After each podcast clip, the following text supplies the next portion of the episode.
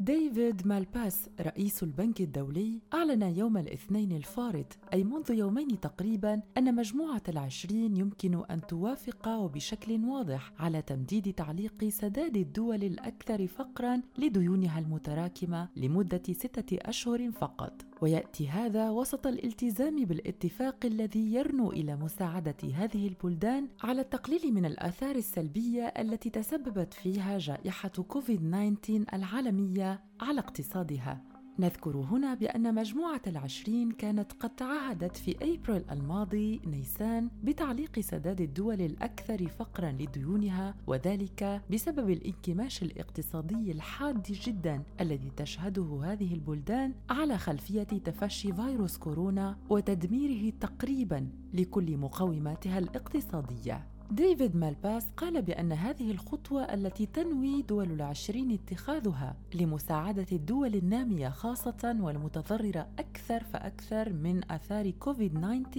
لن تكون نتائجها ناجعة كما هو مرغوب إن لم تشارك كل الدول المقرضة في هذه الخطوة. خمس مليارات دولار فقط هي مبلغ الديون التي يمكن لهذه الدول المقرضة أن تمنح على سدادها ستة أشهر أخرى للبلدان المتضررة. ولكن ديفيد مالباس قال بأن هذا غير كاف لمجابهة آثار كوفيد-19 على الدول الأكثر تضرراً. عن طريق الناطق الرسمي باسمه صرح البنك الدولي قائلا بأن ديون الدول الثلاثة وسبعين الأكثر فقرا حول العالم سجلت العام الماضي نموا بلغ 9.5% وارتفاعا قياسيا جدا بلغ 744 مليار دولار معتبرا أن هذا الأمر يبين وجود ضرورة ملحة لتعاون متزايد من الدول المقرضة والدول المقترضة كذلك على حد سواء لتجاوز الأزمة الاقتصادية التي خلفتها كورونا.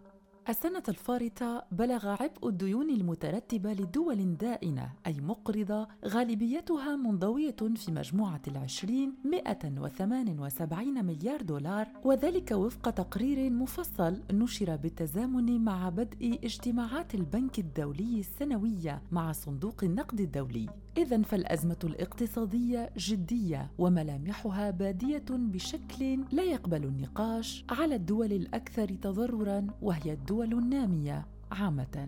الوضعية الاقتصادية في الجزائر آه، يعني آه، إذا تحدثنا عن الأشخاص يعني كاين بزاف ناس آه، خسروا مناصب أعمالهم. يعني نحكوا المؤسسات الخاصة ونحكوا الأعمال الخاصة أيضا. سواء مثلا سائقو سيارة التاكسي اللي عندهم تاكسي سائقو الحافلات بين بين الشركة بين المدن والدول بين المدن عفوا والولايات. الناس اللي مطاعم المقاهي لحد الآن من مارس مغلوقة المقاهي من حوالي 22 مارس. فكثير من الناس نشاطاتهم توقفت تماما. وهذا آه، في حد ذاته إشكال كبير للناس اللي تخدم بشكل يومي وتتعامل بشكل يومي وعندها أجرة يومية ما عندهاش وظيفة سواء في مؤسسة عمومية أو مؤسسة خاصة. بعض المؤسسات الخاصة أيضا اللي ما قدروش يتوالموا مع الم... مع هذا الفيروس مع هذا المرض. كاين كثير منهم خسروا مناصب شغلهم آه، فوضعية صراحة مقلقة مش آه، يعني صراحة ما هيش يعني مريحة في الكثير من الناس والكثير من العائلات الجزائرية. ولكن آه، هذا هو المشكل. آه، منا يخسر منا يخسر عمله ومنا يمكن أنه يصاب بالمرض ويمكن أنه يمكن يضر المرض بطريقة كبيرة. فللأسف الأمور صعبة لكثير من الناس. وأما الموظفين العموميين يعني الموظفين اللي في الوزارات أو الموظفين اللي في الجامعات أو الأساتذة فالكل خذوا عطلة ومدفوعة الأجر وكذا ويعني الحمد لله امورهم مليحه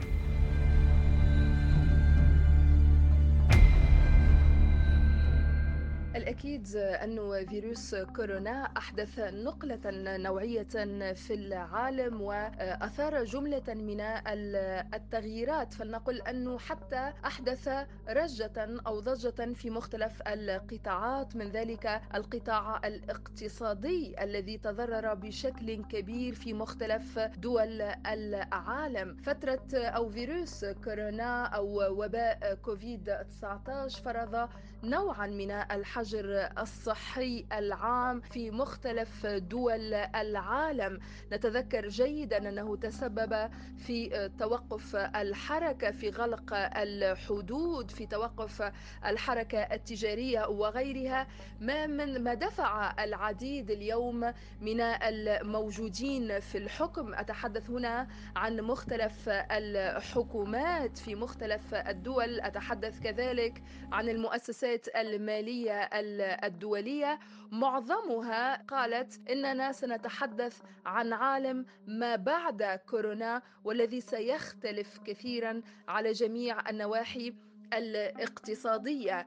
آه، ردا على سؤالك بخصوص الملامح الجديدة للاقتصاد العالمي. في الحقيقة هذا السؤال لا يزال إلى اليوم يطرح العديد من ال... يطرح جدلا كبيرا وواسعا وشاسعا في مختلف دول العالم. حتى أن هناك مثلا آه، بعض الخبراء الدوليين الذين يقولون إنه يصعب اليوم تحديد الملامح الجديدة للاقتصاد الاقتصاد العالمي في فترة ما بعد كورونا. يعني ربما بعد عشر سنوات يمكن أن تصبح هذه الملامح واضحة ملامح اقتصاد عالمي ما بعد كورونا.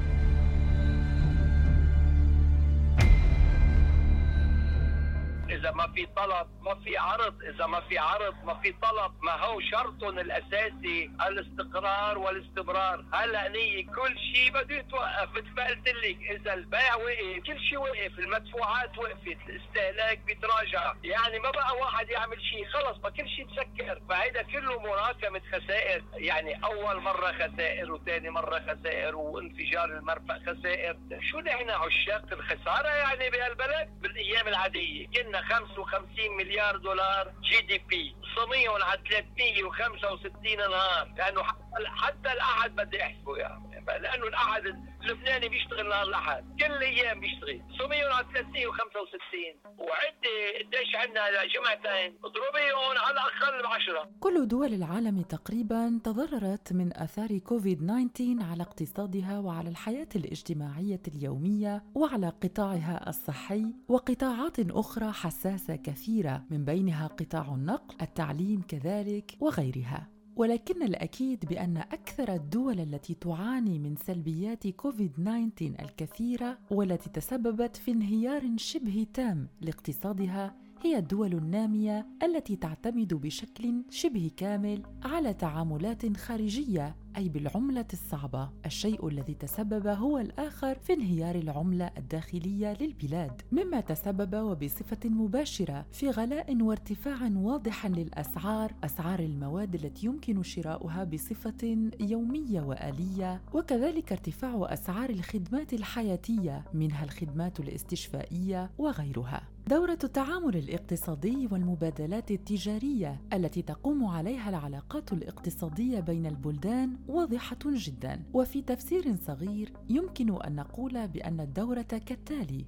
الدولة النامية تستخدم مخزونها من العملة الصعبة لتشتري كل المواد التي تنقصها والتي يجب عليها استيرادها من بلدان أخرى. العملة المحلية قيمتها في تراجع واضح بسبب ظروف سياسية معينة تمر بها بلدان نامية مما سيجبر هذه البلدان على الاقتراض أكثر فأكثر من البلدان الغنية ومع ازدياد آثار الجائحة السلبية على الاقتصاد فإن العرض والطلب ينقصان بشكل واضح لأن المواطن لم تعد مقدرته الشرائية كافية لمجابهة مصاريف يومية مختلفة سيكون مجبرا على الاستغناء عنها بسبب ضعف مقدرته الشرائية طبعا مما سيقلل من إيرادات الدولة التي ستستخدمها فيما بعد لسداد ديونها. وبالتالي فلا حركية اقتصادية في البلاد التي سبق لها وان تداينت من دول غنية حتى تتمكن من دفع عجلة اقتصادها. ولكن المواطن غير قادر على الانخراط في هذه العجلة بسبب غلاء متزايد في الأسعار. إذا ما يمكن فهمه هنا هو أن سداد الديون سيكون صعبا جدا على الدول النامية التي اقترضت مبالغ طائلة مرة أولى وثانية وثالثة. هناك موجة غلاء في عديد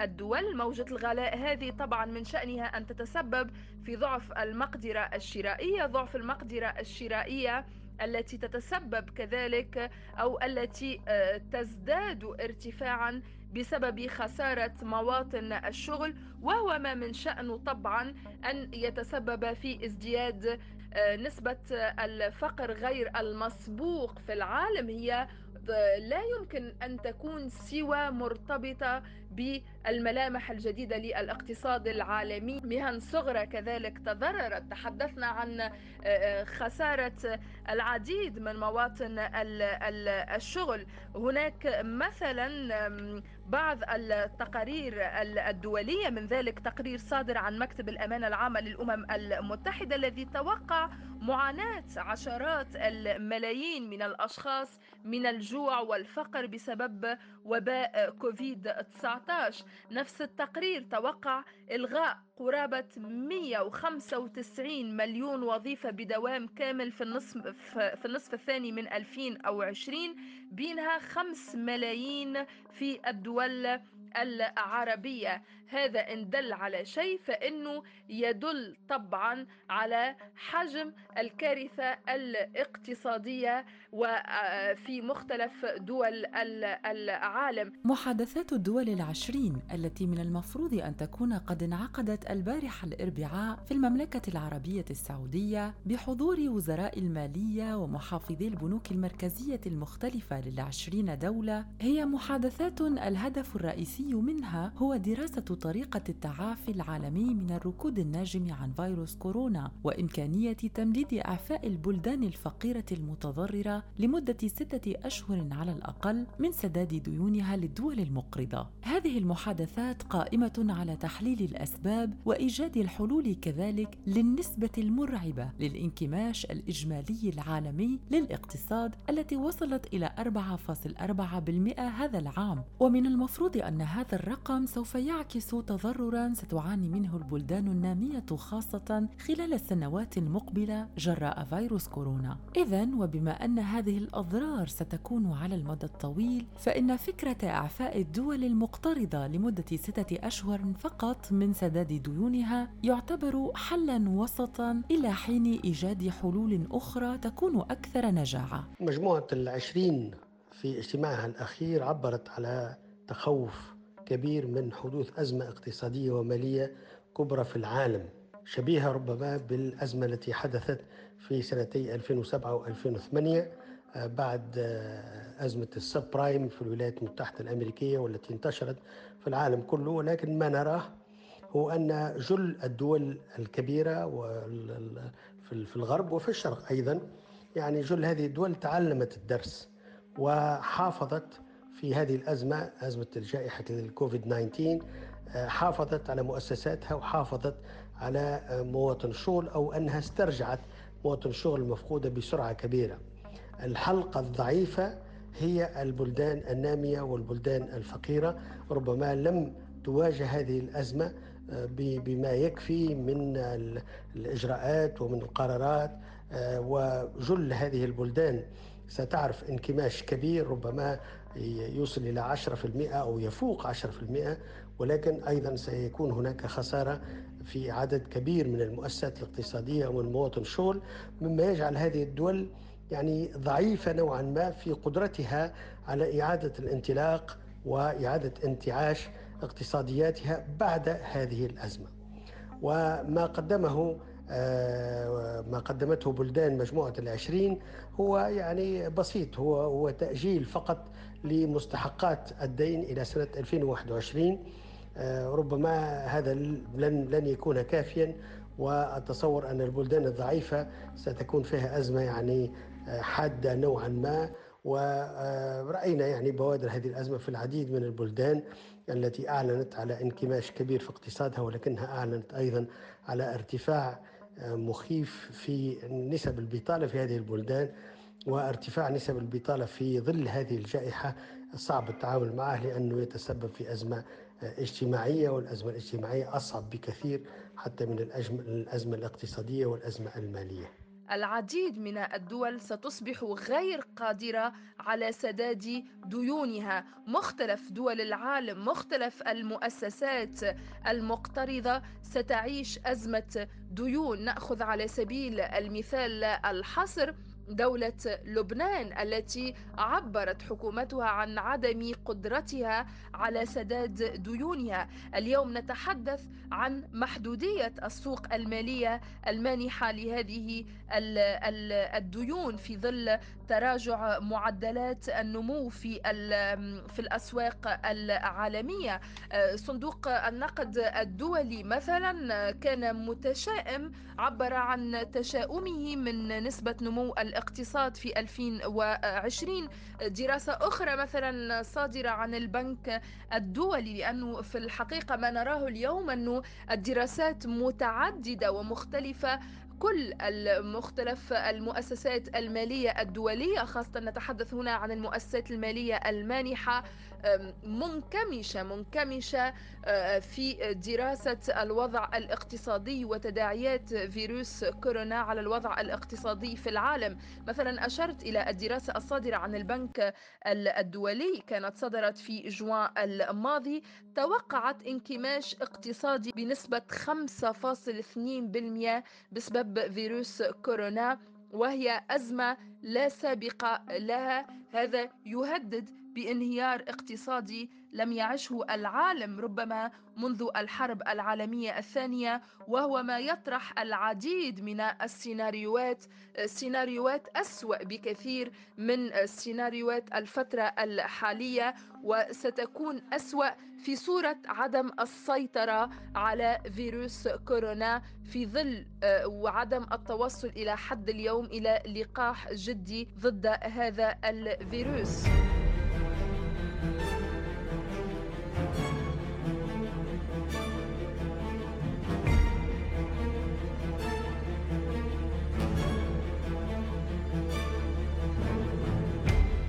ما يفوق عن الواحد وعشرين مليار دولار هو المبلغ الذي اختارت مجموعة العشرين أو مجموعة دول العشرين أن تخصصه لمكافحة فيروس كورونا وأن تمول به القطاعات الطبية العالمية المختلفة التي تنكب عاملة ليلا نهارا لإيجاد لقاح لفيروس كورونا المستجد. وذلك في محاولة منها لإيجاد طريقة صحبة كل من يحاول إيجاد حل للحد من انتشار هذا الفيروس عبر لقاح يكون ناجعا إن وجد. الشيء الذي سيدفع عجلة الاقتصاد العالمي مجددا بما أن كل الموارد البشرية حول العالم حتى وإن خرجت للعمل ستكون في مأمن من الإصابة بالفيروس. ولكن هذا على ما يبدو حلا بعيد المدى بما أن الأطباء والعلماء والباحثين حول العالم لم يتوصلوا إلى حد هذه اللحظة لإيجاد لقاح لفيروس كورونا المستجد.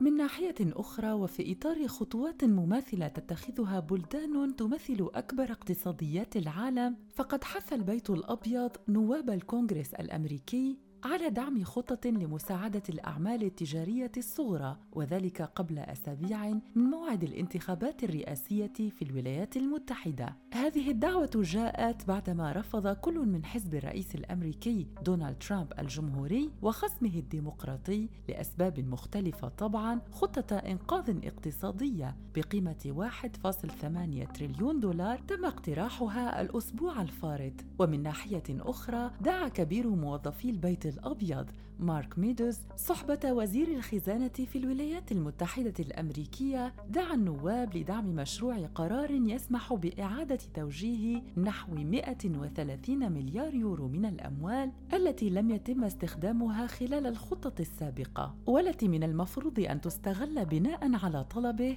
في سياسة إعادة وضع على السكة الاقتصادية لمختلف الشركات المتوسطة والصغرى منها اقتصاديا والتي كانت الأكثر تضررا من أزمة كوفيد 19 المستجد وذلك بهدف شمولية دفع الاقتصاد والتقليل من انكماشه إلى جانب المحافظة على ديمومة هذه الشركات التي يمكن أن تعاني من اختفاء تام من الخريطة الاقتصادية في الولايات المتحدة الأمريكية. إذا فإن مختلف الدول التي تنتمي للجي 20 تحاول قدر المستطاع إيجاد أهم الحلول التي يمكن استخدامها في الفترة الحالية وفي ظل زيادة انتشار فيروس كورونا في العالم مع هذه الموجة الثانية لمحاولة إنقاذ ما يمكن إنقاذه مما تبقى من ملامح الاقتصاد ما قبل كورونا. حسب رأيكم مستمعينا هل ترون بأن هذه الحلول التي يتم اقتراحها والتي تنبثق من سياسة تمديد فترة الانتظار مؤقتا لستة أشهر من الممكن أن تساعد الدول النامية خاصة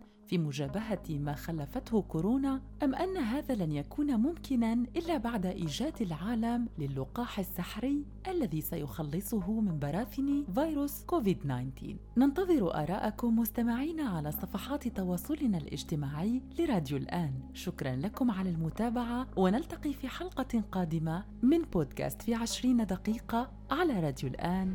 إلى اللقاء. thank you